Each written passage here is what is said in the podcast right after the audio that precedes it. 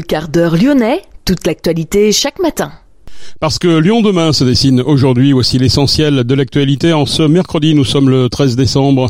L'État pourrait reprendre les autorisations d'urbanisme pour quatre communes qui ne respectent pas les règles en ce qui concerne le logement social. Des communes comme Caluire, Tassin, Mions ou encore Saint-Genis-Laval. Explication dans ce quart d'heure lyonnais. Les maires de plusieurs grandes villes de France, et notamment Paris et Lyon, adressent une lettre ouverte à Emmanuel Macron pour que l'État prenne des mesures urgentes à la hauteur des besoins pour héberger les sans-abri. Le maire LR de Francheville, Michel Rantonnet, a prévu de s'entretenir avec les services de l'État dès aujourd'hui. La situation dans sa commune est bloquée, comme en atteste hier la tenue du conseil municipal.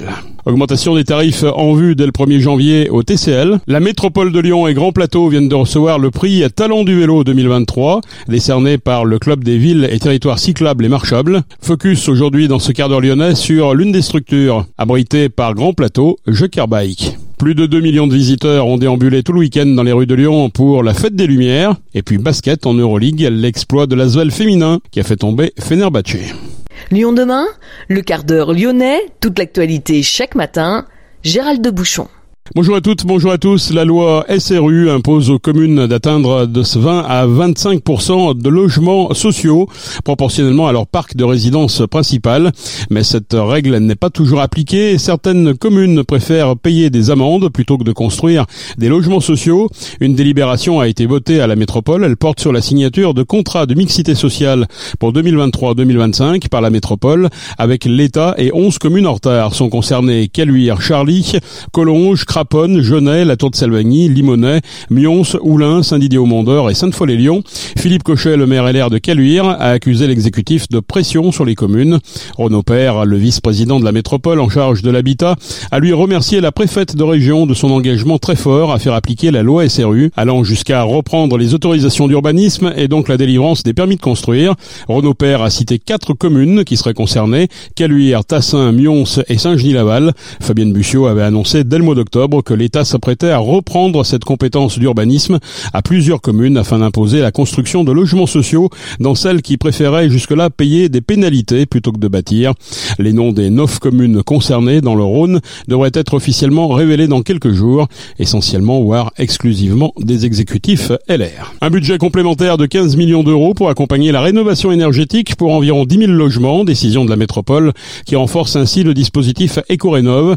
Depuis sa création, plus de 25 5000 logements ont bénéficié d'un financement de la métropole. Lyon demain, un site internet, du son, de l'image, un média complet pour les Lyonnais qui font avancer la ville. Les maires de Paris, Lyon, Strasbourg, Grenoble, Bordeaux et Rennes ont adressé une lettre ouverte à Emmanuel Macron.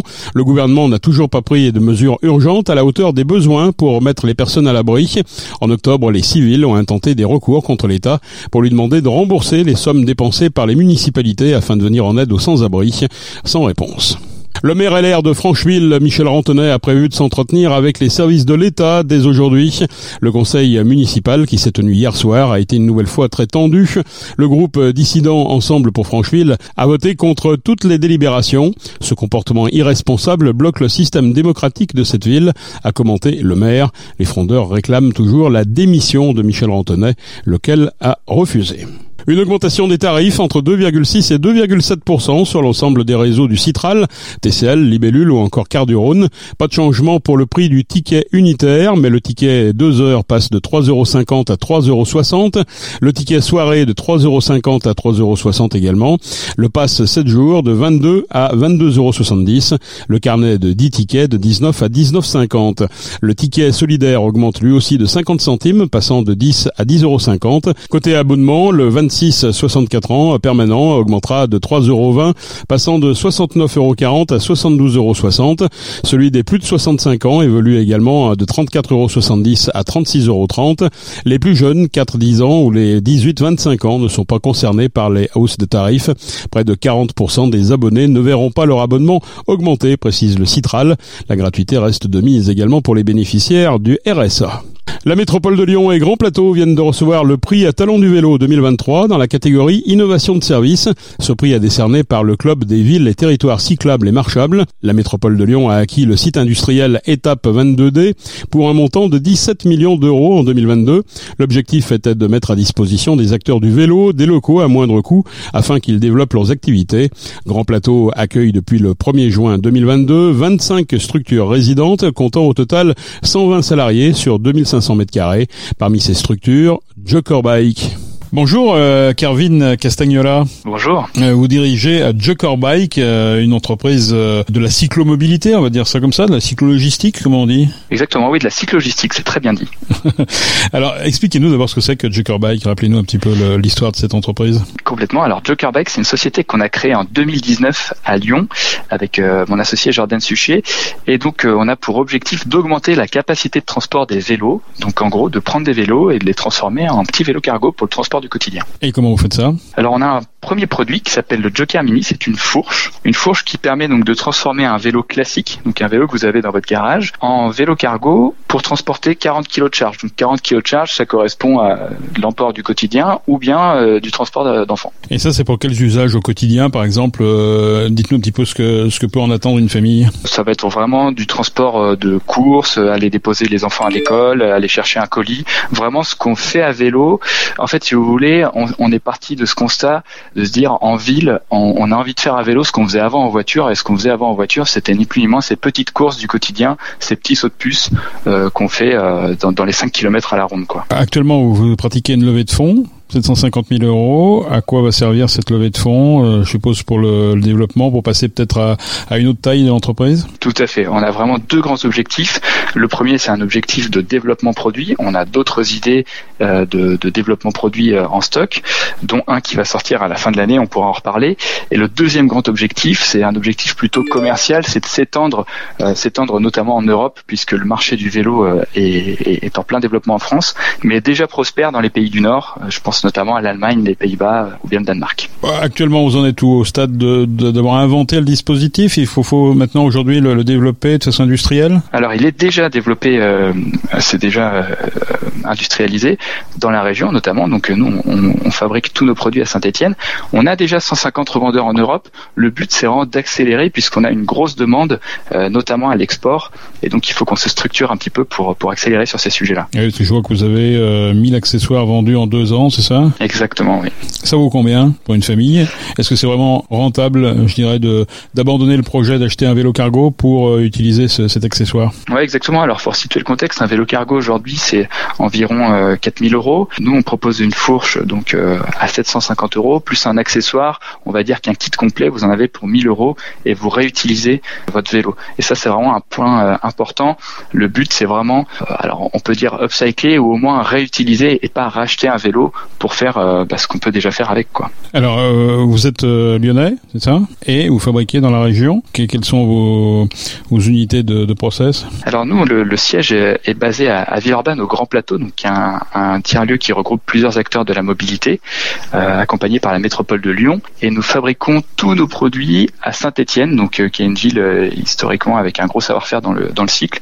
Donc juste à côté de Saint-Étienne, en l'occurrence, à Roff-la-Moulière. Et vous avez pour ambition de dépasser le million d'euros de chiffre d'affaires en 2024, c'est dire un petit peu la, la taille quand même aujourd'hui de, de l'entreprise. Euh, aujourd'hui, il y a une vraie demande, il y a une vraie attente euh, avec le développement, bah, notamment des, des hein, qui, qui, qui commencent à, à, prendre forme.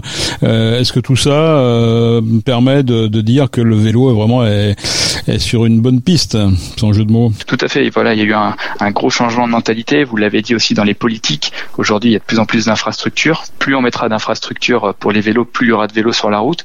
Et je pense qu'aujourd'hui, les citadins notamment ont pris le pli d'aller en vélo, euh, notamment au boulot, et de l'utiliser au quotidien. Donc euh, bien sûr, il y, a une, il y, a une, très grosse demande qui est vraiment nationale, au-delà d'être lyonnaise. Quelles sont les principales euh, prochaines étapes pour vous, pour le développement, euh, maintenant que vous êtes bien installé euh, au Grand Plateau? Alors nous, ça va vraiment être le développement en produit. Ça, c'est toujours quelque chose qui prend du temps. Faire des faire des produits, euh, même si on a la chance de les faire en France, donc plus rapidement que si c'était à l'autre bout du monde, il y a toujours un temps incompressible de développement. Et puis ensuite de, de continuer à, à, à, trouver des revendeurs et à, à développer le, le, réseau commercial, puisque c'est en étant sur le terrain et en pouvant faire essayer les produits qu'on les distribue finalement. Alors Joker, Joker Bike, on, on trouve vous concrètement euh, si je suis à Lyon que que, que cette, cette idée m'intéresse d'adapter mon vélo. Euh, que, comment je comment je procède? Alors vous pouvez déjà venir nous voir tout simplement à, à Villeurbanne. On sera ravi de vous recevoir. Et sinon, on a euh, beaucoup de revendeurs sur Lyon.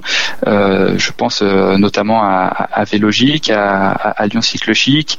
On a aussi euh, un petit peu plus loin les vélos de Fratello, Virvolt. Voilà, on a grosso modo une dizaine de revendeurs sur Lyon, donc c'est assez facile de nous trouver. Merci beaucoup. Un site internet peut-être? Oui, bien sûr, www.jokerbike.fr. N'hésitez pas euh, à nous contacter directement, on se fera un plaisir de vous répondre. Et d'ailleurs, est-ce qu'on peut commander en ligne? Est-ce que c'est possible ça? Exactement, c'est tout à fait possible de, de commander en ligne. Lyon demain, média agitateur d'idées. Plus de 2 millions de visiteurs ont déambulé tout le week-end dans les rues de Lyon pour admirer les nombreuses œuvres présentées lors de la Fête des Lumières, et ce malgré la pluie.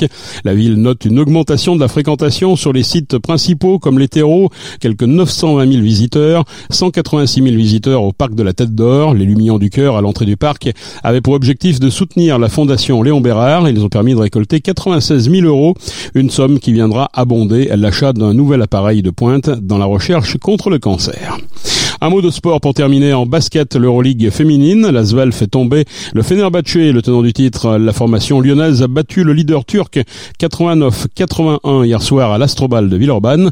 L'équipe turque invaincue cette saison restait sur 51 victoires consécutives, toutes compétitions confondues. C'est la fin de ce quart d'heure lyonnais. Merci de l'avoir suivi. On se retrouve naturellement demain pour une prochaine édition. Je vous souhaite de passer une excellente journée.